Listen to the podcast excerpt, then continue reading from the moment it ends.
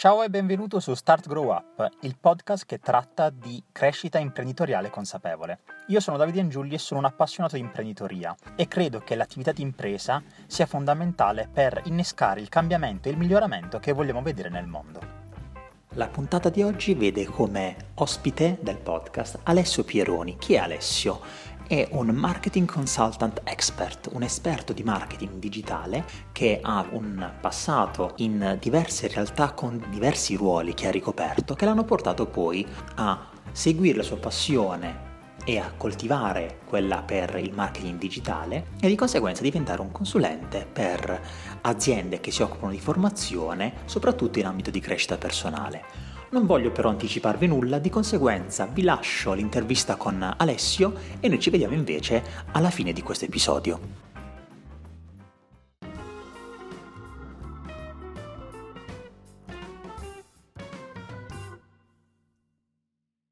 Ci siamo, Alessio, e prima domanda, domanda introduttiva, e ovviamente ti chiedo Alessio gentilmente di presentarti, quindi dirci chi sei e qual è l'attività che svolgi quotidianamente.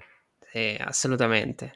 Allora, innanzitutto grazie Davide per l'invito, super bello essere qua e raccontare un pochino in questo podcast un po' la mia esperienza. Io sono Alessio, sono un marchigiano, sono partito dall'Italia eh, 8-9 anni fa, ho fatto un pochino il giro del mondo tra India, Londra e Malesia e ora sono tornato in Europa Uh, adesso sono in Italia, ma tra poco uh, tornerò in Spagna.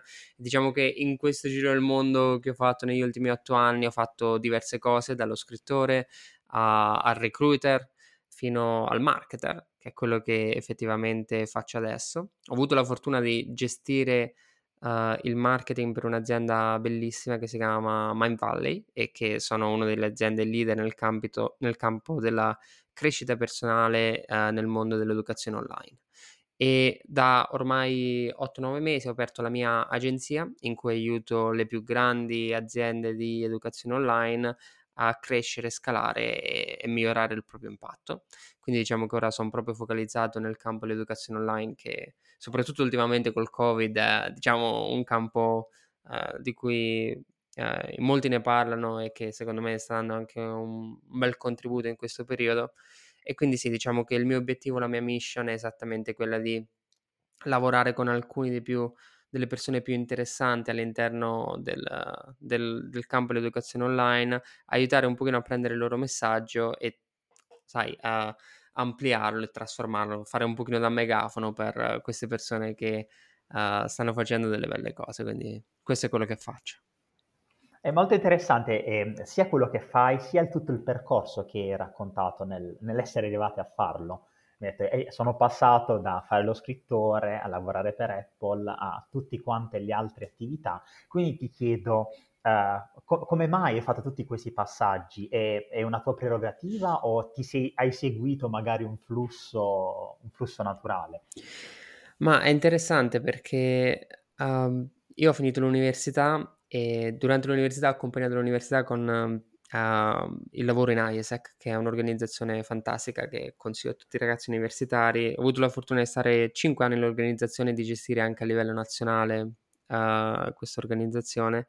E quindi mi sentivo un pochino un pesce fuor d'acqua perché avevo già fatto delle esperienze belle e importanti, uh, però poi effettivamente non avevo esperienza lavorativa. E la cosa che dicevo che, più, che, era più vicino a me poteva essere l'imprenditore, ma d'altra parte a 23 anni non mi sentivo ancora pronto di diventare un imprenditore, buttarmi e, e andare. E, e, quindi quello che ho fatto è che ho provato tante strade. E la verità è che non sapevo esattamente quale strada fosse la mia, uh, quella che era esattamente la mia passione e via dicendo. E, e semplicemente mi sono buttato, sono andato molto ad intuito Uh, quindi l'India è stato un pochino un mio amore, sono andato la prima volta quando avevo 20 anni, quindi è stata un'esperienza nuova che mi ha permesso, in quel caso, di studiare molto il campo dell'imprenditoria sociale.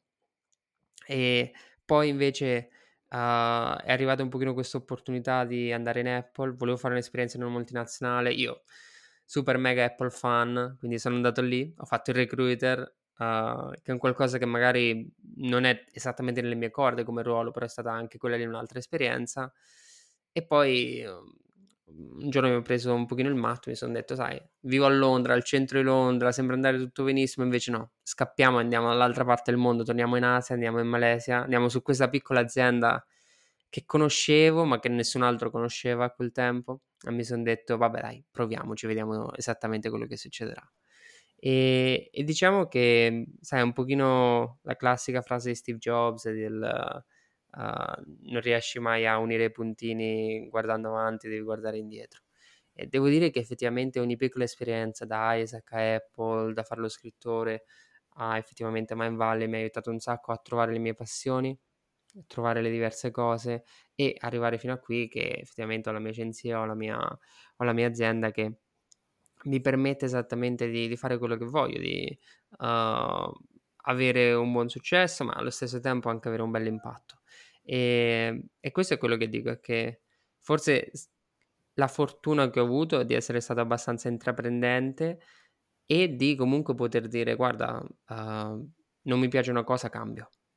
Un sacco di volte noi giovani abbiamo, eh no, ormai ho iniziato a fare il recruiter, devo fare il recruiter per 5 anni, poi forse cambio. No, assolutamente. Cioè, nel senso, quello che dico io è questo, alla fine, cioè, abbiamo 20 anni. Uh, se, se, se, non sei felice, cambia. E sicuramente non è il lavoro della vita tua se non sei felice quando stai facendo una cosa a 20 anni.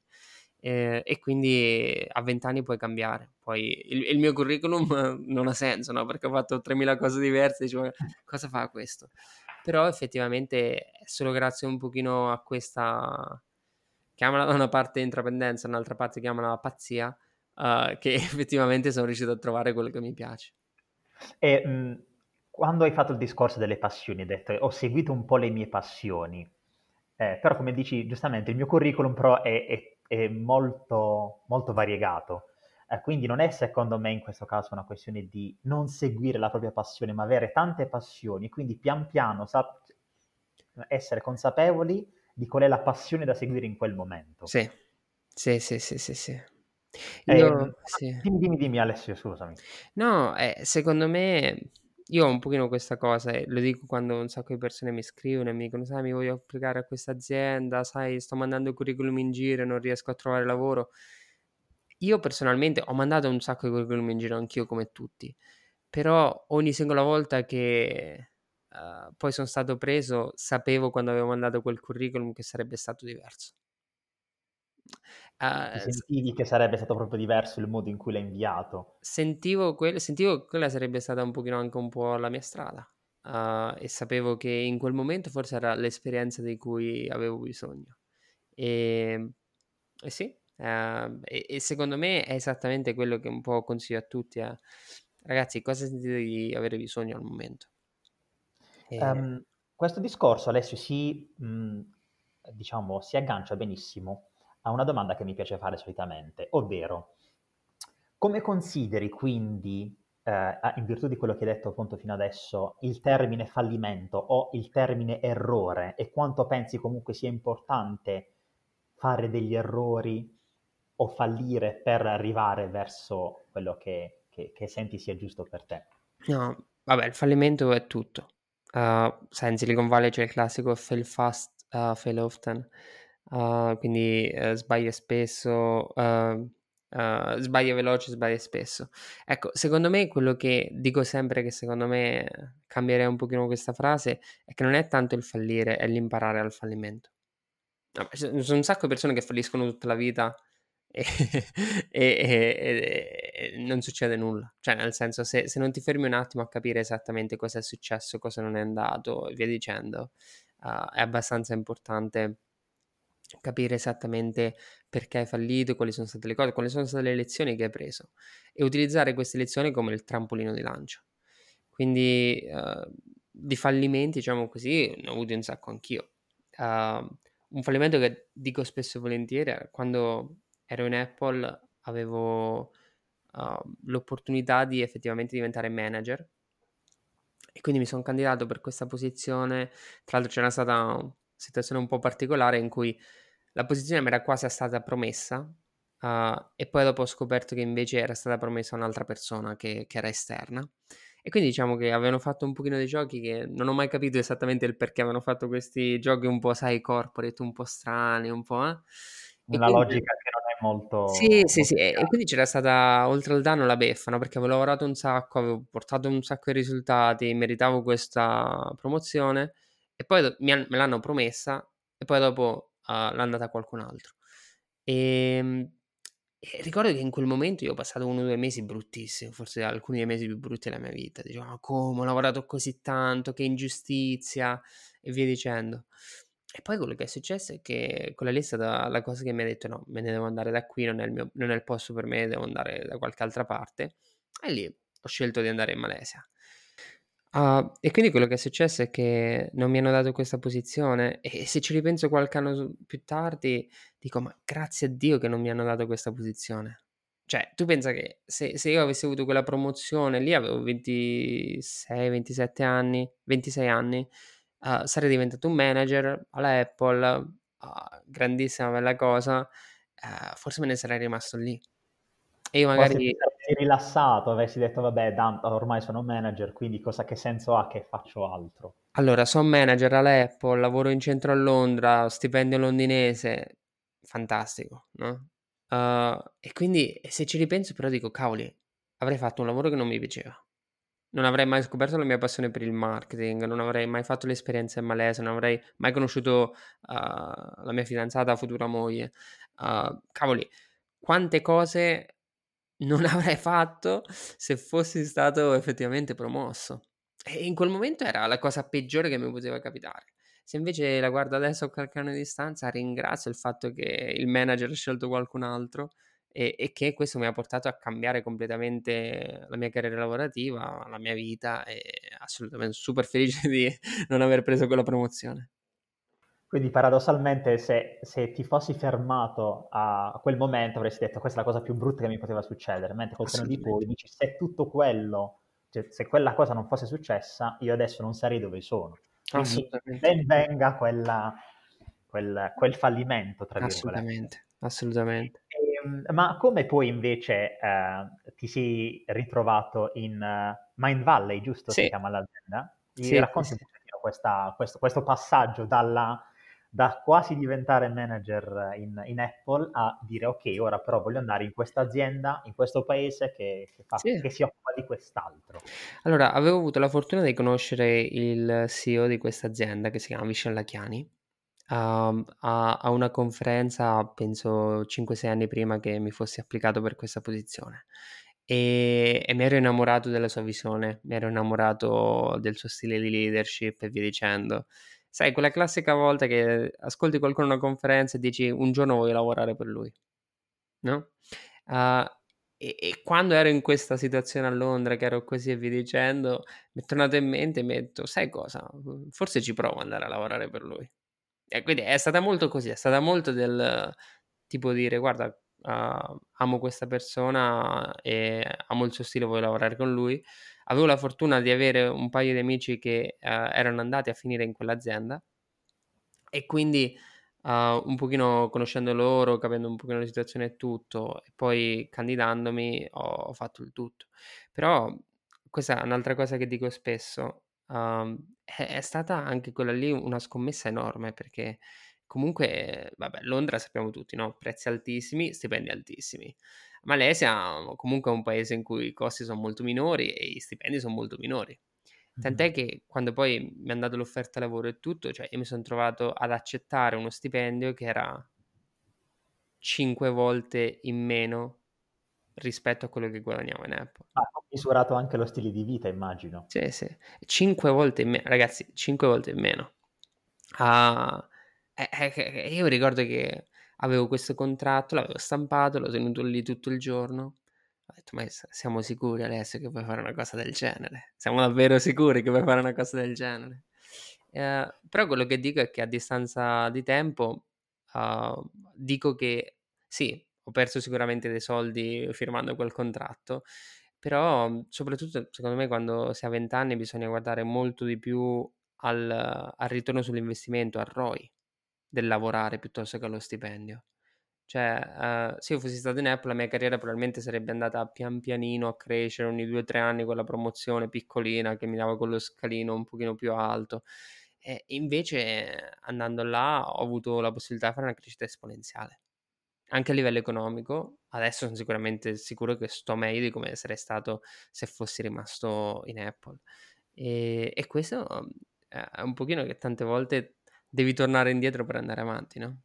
Quindi anche sacrificare magari il guadagno a breve termine per un guadagno sul lungo termine. Mi sembra di aver capito che um, quello che ti ha spinto poi effettivamente a cambiare lavoro da Apple a Mind Valley è stato una questione anche di valori, cioè sì. si è detto io in questa azienda in questo momento non, non, mi sono, non sono, come posso dire, i miei valori, i suoi valori non sono allineati, non che l'azienda non sia, non sia buona, anzi io sono un altro fan Apple, quindi proprio sfondi una porta aperta da questo punto di vista.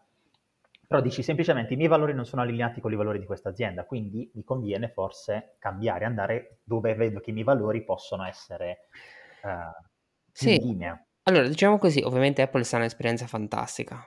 Uh, I valori con l'azienda in sé erano sicuramente allineati, però poi, come avviene spesso, dipende molto da come ti trovi con il tuo manager, come ti trovi con il tuo team, tutte queste cose, no? E, e soprattutto quanto ero felice in quello che facevo effettivamente ogni giorno. E diciamo che sia come mi trovavo con i miei manager che come effettivamente uh, lavoravo, uh, il lavoro che facevo ogni giorno non erano sicuramente appaganti. Quindi quello è stato sicuramente il motivo che mi ha fatto dire ok, tempo di andare. Sì, e giustamente tu, sap- tu sei stato in grado di riconoscere che era, era giunto il momento. Mentre invece, Alessio, mi piacerebbe avere invece qualche informazione in più rispetto a quella che è la tua attività odierna, nel senso mi hai detto che dopo essere stato anche a Mind Valley hai deciso di metterti in proprio. Sì. Quindi vorrei sapere adesso tu che cosa fai effettivamente, come lo fai, cosa, come posso dire, qual è il, lo scopo dell'attività che svolgi ogni giorno. Sì. Allora, io fondamentalmente adesso lavoro con uh, diverse, chiamiamo così, scuole online. Uh, che lavorano in diversi ambiti, sia della crescita personale che crescita professionale, e fondamentalmente, fondamentalmente li aiuto a, a vendere corsi. Quindi uh, faccio marketing, mi occupo principalmente della parte di funnel. Mi piace dire che uh, però sono una persona che riesce un pochino a mettere insieme sia il contenuto che il funnel, in modo tale che riesco a guardare un pochino l'intero spettro del marketing e quindi fondamentalmente li aiuto a crescere. Um, questo è un pochino il mio scopo, il mio scopo è effettivamente entrare a lavorare con determinate aziende far sì che queste aziende possano effettivamente crescere esponenzialmente e, e che possano migliorare il loro impatto. Eh, ho avuto la fortuna di guidare la crescita di Man Valley per due o tre anni come direttore marketing e, e, quindi ho un pochino fatto tesoro di questa esperienza e sto aiutando diverse altre imprese e via dicendo a fare lo stesso. E ehm, con quali aziende lavori? Nel senso lavori con aziende molto grandi o con aziende con dimensioni differenti? Oppure hai, tra virgolette, un tuo cliente tipo che, che, che preferisci, con cui preferisci interagire?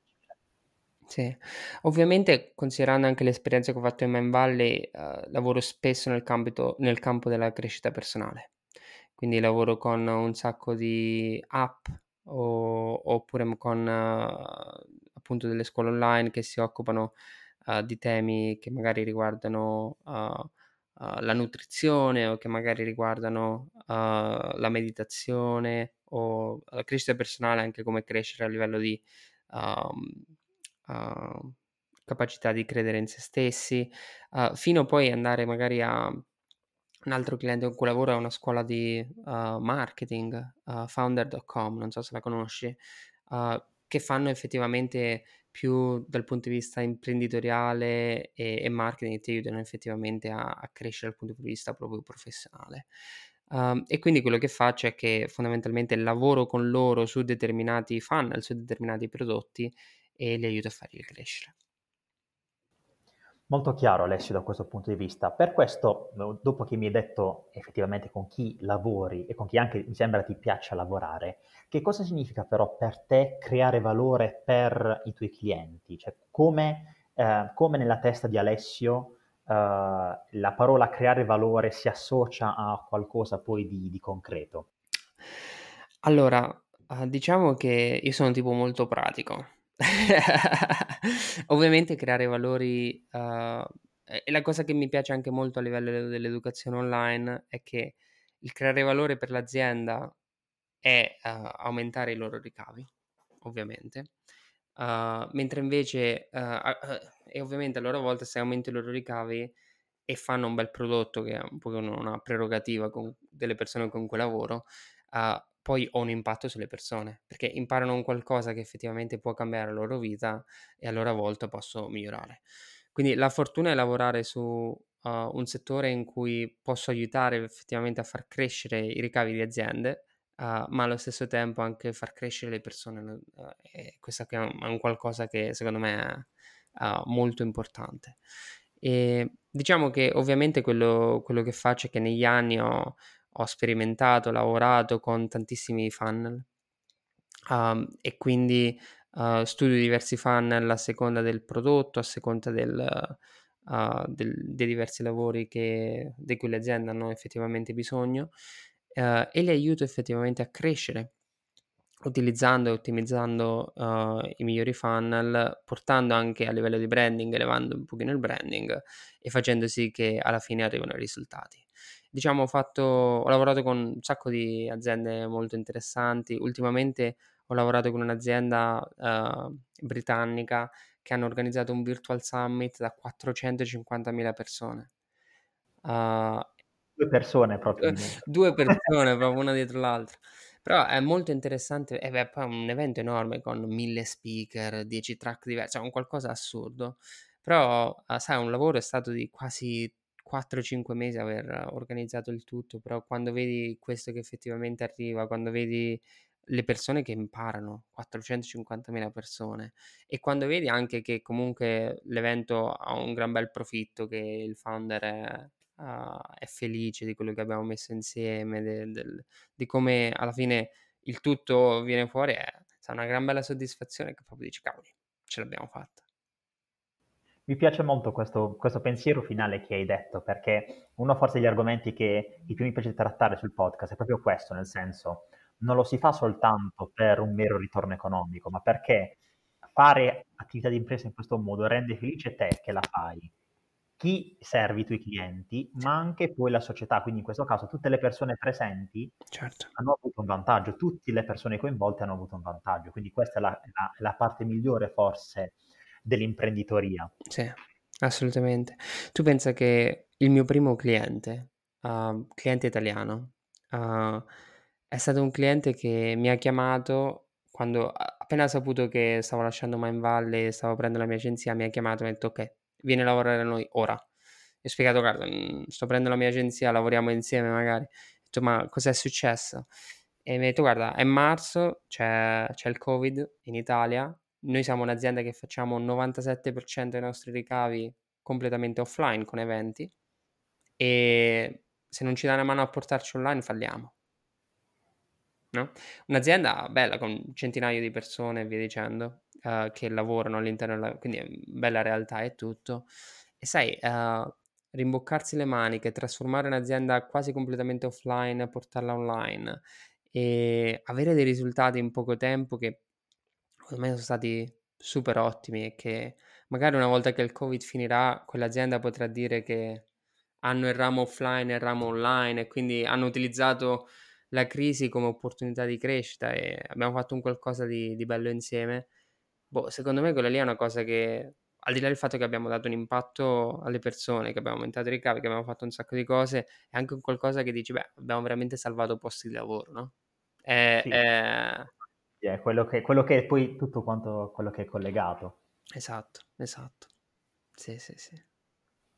È una bellissima, una, un bellissimo episodio che, che hai condiviso questo, proprio, um, proprio per, dato anche il periodo storico in cui ci troviamo, nel senso siamo ormai sotto la seconda ondata del, del coronavirus, quindi ripensare a come chi durante la prima si è trovato in difficoltà, tu da una parte hai detto tu da una parte hai detto io mi, mi, sto mettendo in proprio, ma dall'altra parte c'è stata un'azienda che ti ha detto Alessio, però mi serve una mano perché mi rendo conto, mi rendo conto che magari ho sempre magari procrastinato il fatto di andare online, ma adesso questa situazione per me o è vita o è morte. Esatto, esatto. Quindi, eh, è, è, anche una bella, anche um, ci sono state anche delle aziende che magari non se ne sono rese conto Sì. e quindi hanno continuato a fare le attività che o si sono semplicemente, diciamo così, lamentate della situazione, mentre invece altri hanno detto ok, la situazione è questa, come agiamo, come, come ci Certo. salviamo. Sì, sì, sì. Sai, la, la classica frase del che la parola crisi in giapponese è scritta con due caratteri, una che è la parte di crisi, dolore e tutto, e un'altra che è la parte dell'opportunità. E, e- e secondo me questo qui è, è la cosa fondamentale, perché di opportunità in questo periodo ce ne sono un sacco.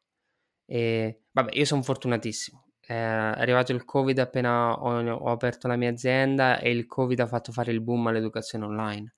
Quindi cioè, cioè, sono stato veramente fortunatissimo da questo punto di vista e, e via dicendo. Eh, però nel senso, anche se abbiamo un prodotto offline, eh, che cosa stai facendo a livello di e-commerce? Se abbiamo un ristorante, che cosa stai facendo per far sì che le persone ordinano e fai l'asporto? Beh, cioè, eh, cambia veramente un pochino il tutto, il modo in cui, in cui lavoriamo.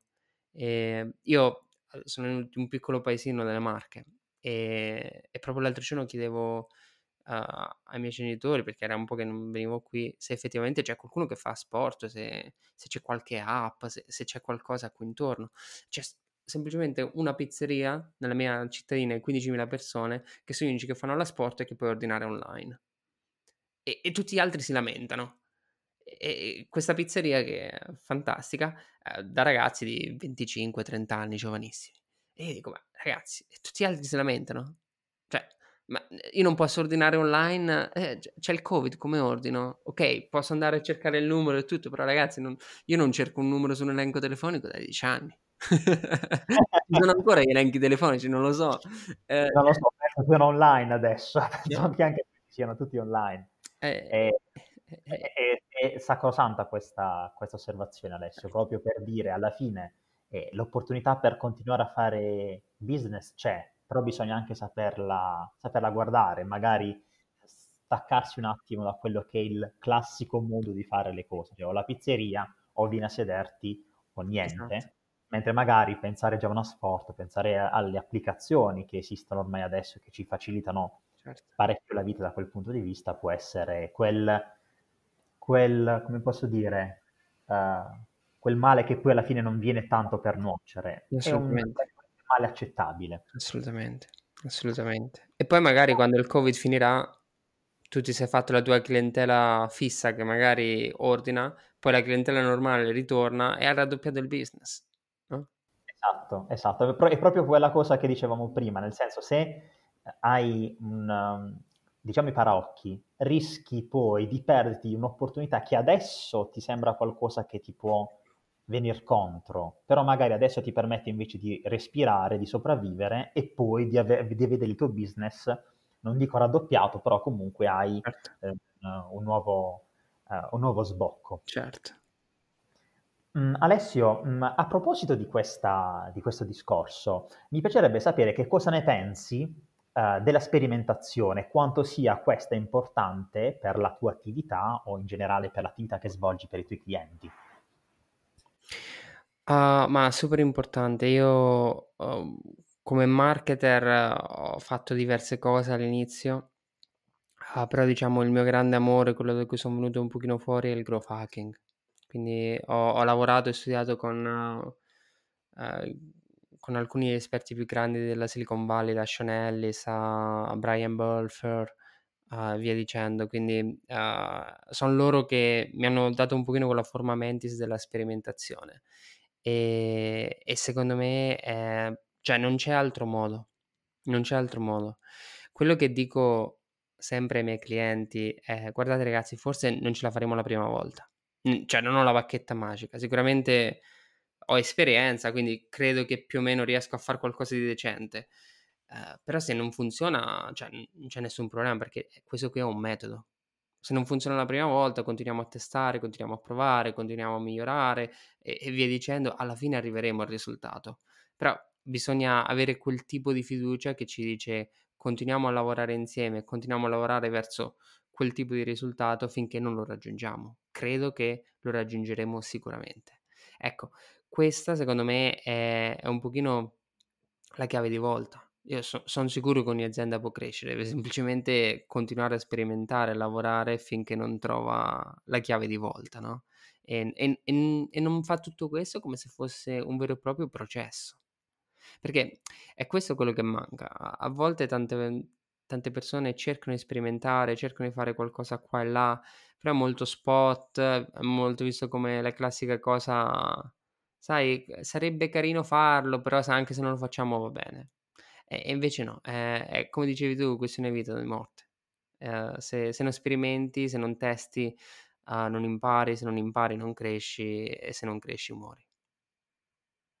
Mi, mi trovi in, in, perfetto accordo Alessio, anche perché la mia tesi di laurea è stata sul growth hacking. Ah, quindi... Ah, fantastico.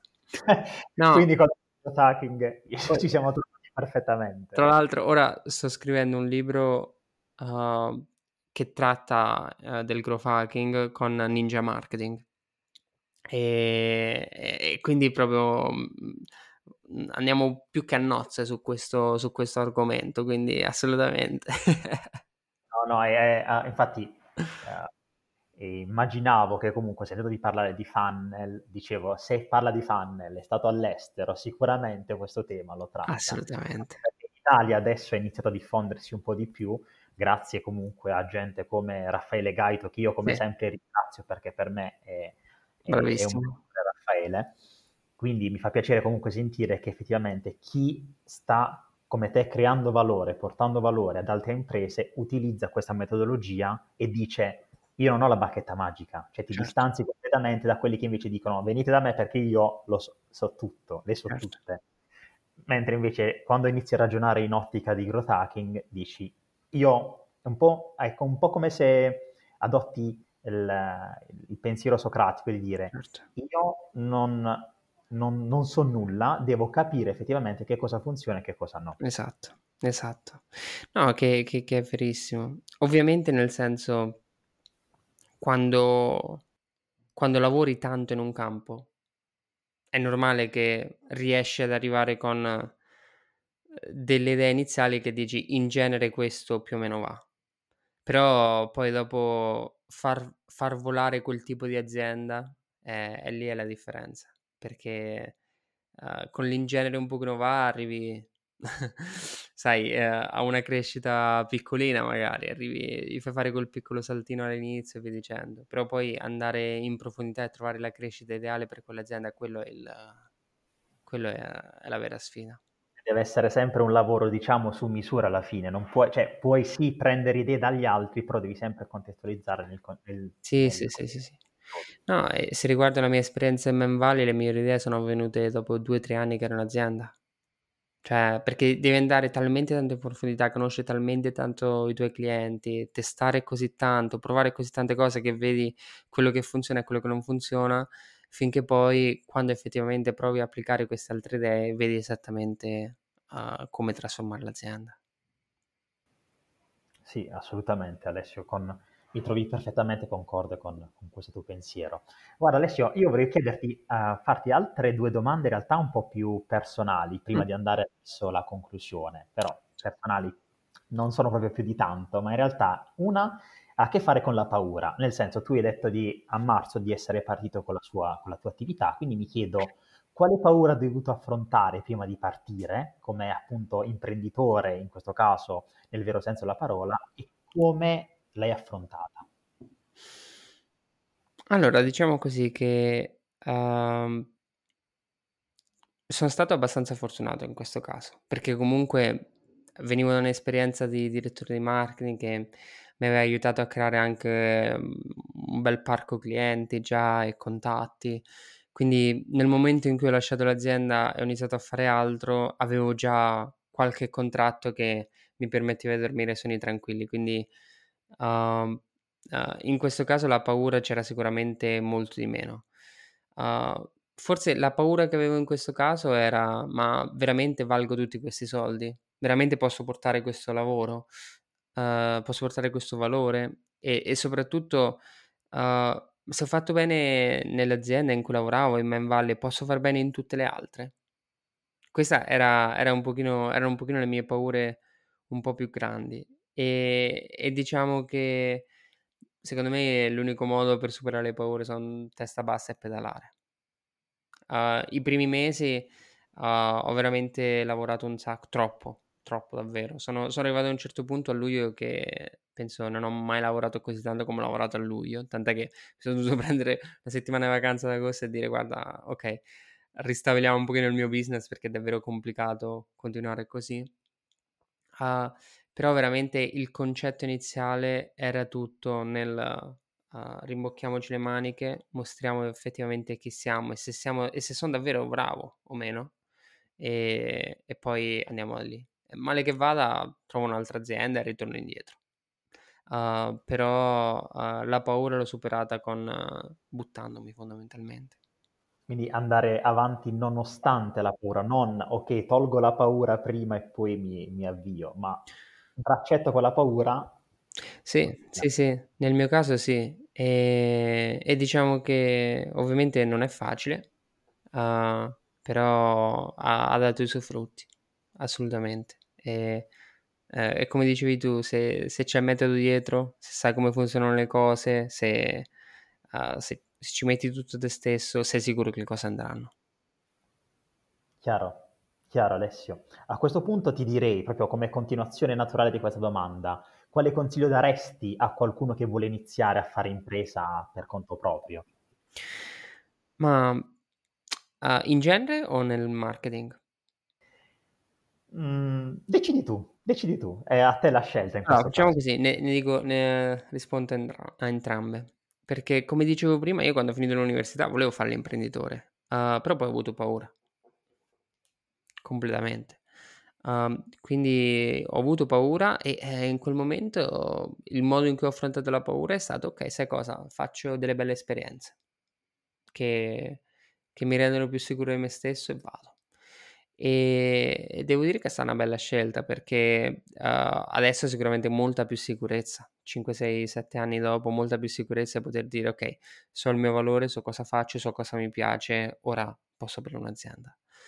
Um, se vuoi invece aprirlo nel marketing e partire da zero, allora io ho una convinzione enorme che secondo me il marketing digitale soprattutto è super democratico. Uh, faccio l'esempio, raccontavo a un mio amico che adesso sto, diciamo, lo sto aiutando a entrare nel mondo del marketing. Dicevo, Instagram Reels è uscito quanto? Uno o due mesi fa? Ah, chi, è il, chi è il più grande esperto al mondo di Instagram Reels? Nessuno. Cioè, uh, se, se, se, se, tu conosci pochissimo Instagram, però hai fatto 10 reel al giorno negli ultimi due mesi, eh, eh, te sei sicuramente molto più esperto di Instagram Reels rispetto a me.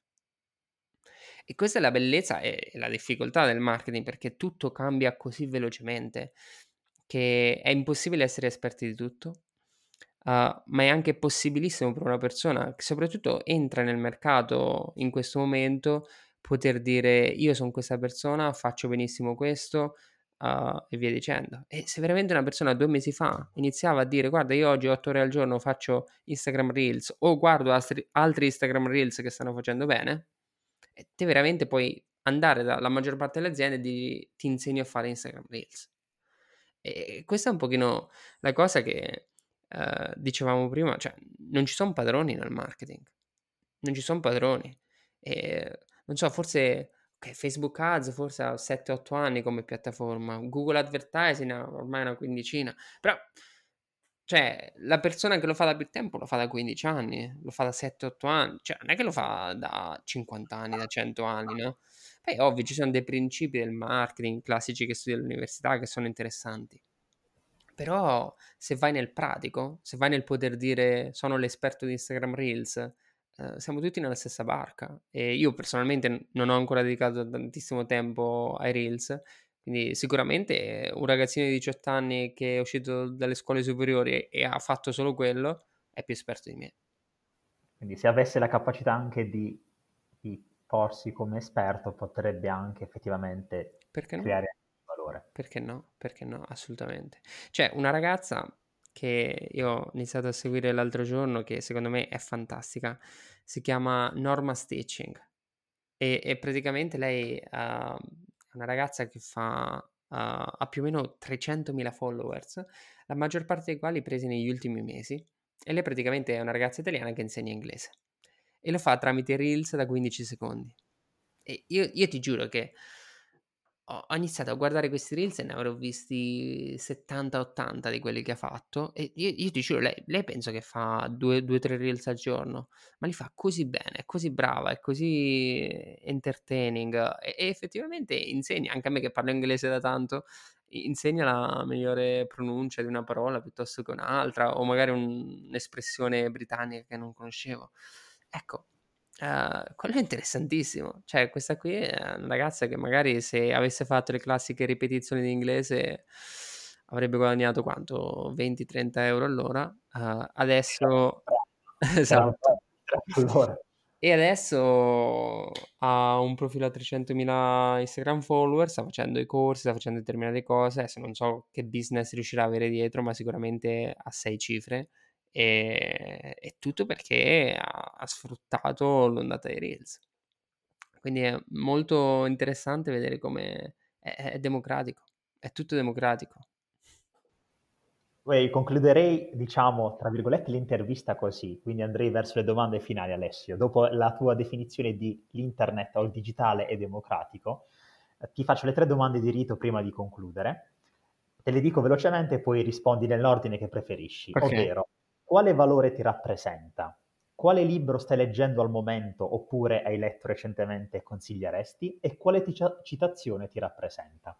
Ah, wow, interessante. Ah, partiamo dall'ultima. Citazione, uh, ce l'ho tatuata, la devo dire. Vivi come se dovessi morire domani, pensa come se non dovessi morire mai. Uh, motto di vita.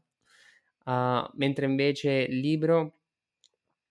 Allora, due libri ultimamente. Uno, Hook Point, di Brendan Kane, uh, molto interessante dal punto di vista marketing. Uh, e un altro più e-commerce oriented, uh, si chiama... Uh, eh, si chiama Un milione in 12 mesi, se non sbaglio. Uh, molto interessante come costruire un business da zero e arrivare a fatturare un milione in meno di 12 mesi. Uh, qual è la prima domanda? Me la sono scordata. La prima domanda invece è quale valore ti rappresenta? Bello, bello. Allora, diciamo, secondo me un valore è la crescita. Uh, secondo me il concetto è che qualsiasi cosa fai devi sempre crescere.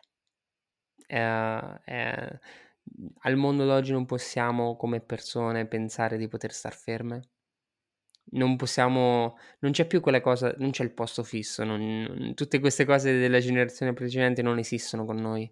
Uh, il punto è che uh, c'è solo una crescita che possiamo fare e l'unico modo è rimboccarci le maniche, non possiamo sederci negli allori nemmeno un momento e io lo dico nel marketing, ma fuori è lo stesso. Il mondo cambia velocemente e in futuro cambierà solo più velocemente di come sta cambiando adesso e, e se smetti di crescere smetti di far tutto, quindi rimbocchiamoci le maniche e cresciamo. Perfetto Alessio, perfetto. Quindi io con questo pensiero finale direi che possiamo considerare conclusa la nostra intervista. Quindi ti ringrazio davvero, davvero tantissimo per essere stato qui. Se vuoi lasciare, non so, un tuo contatto dove ti, gli ascoltatori magari ti possono contattare, ti possono trovare, eh. sì, benissimo di lasciarlo. Grazie mille Davide. Allora, uh, LinkedIn. LinkedIn sono abbastanza attivo su LinkedIn, quindi uh, seguitemi Alessio Pieroni su LinkedIn e sono più che felice di rispondere a qualsiasi messaggio, curiosità. Un sacco di persone chiedono qualche feedback su CV, su, sai, idee, come, come iniziare nel marketing, sono più che felice di dare una mano. Perfetto Alessio, grazie mille ancora e grazie a tutti per aver ascoltato questa puntata e ci vediamo alla prossima. Ciao Alessio. Ciao Davide.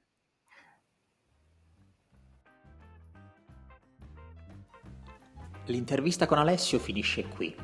Cosa ne pensi degli argomenti che abbiamo trattato e soprattutto cosa pensi tu in generale dell'importanza del digitale, dell'importanza di seguire le proprie passioni ma con una certa coscienza, una certa consapevolezza E cosa ne pensi soprattutto dell'affrontare la propria paura quando magari sei giovane o comunque non hai esperienza e vuoi invece intraprendere una carriera imprenditoriale? Se ti va di parlare di questo e di altri argomenti, come sempre ti invito a contattarmi tramite Telegram all'indirizzo telegram.me slash davidiangiulli oppure ti invito ad unirti al gruppo Telegram di Start Grow Up cercando telegram.me slash Start Grow Up. In questo caso quindi potrai ricevere informazioni e notizie riguardo quelle che sono le puntate del podcast o contenuti che comunque sono riservati per una ristretta cerchia di ascoltatori. Io ti ringrazio ancora per aver ascoltato questa puntata e ci vediamo alla prossima.